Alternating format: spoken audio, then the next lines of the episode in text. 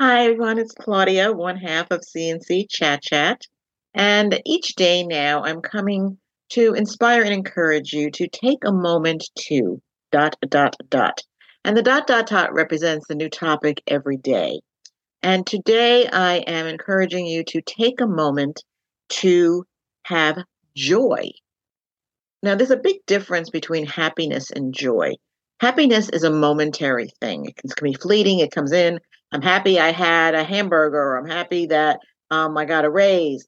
But joy is a much deeper um, entity that goes into our, our, our spirit.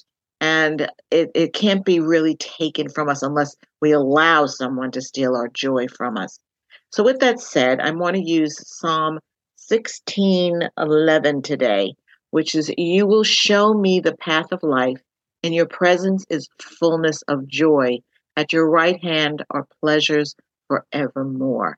And literally, in the presence of the Lord is fullness of joy. So the closer we get to the Lord, the more joy we have.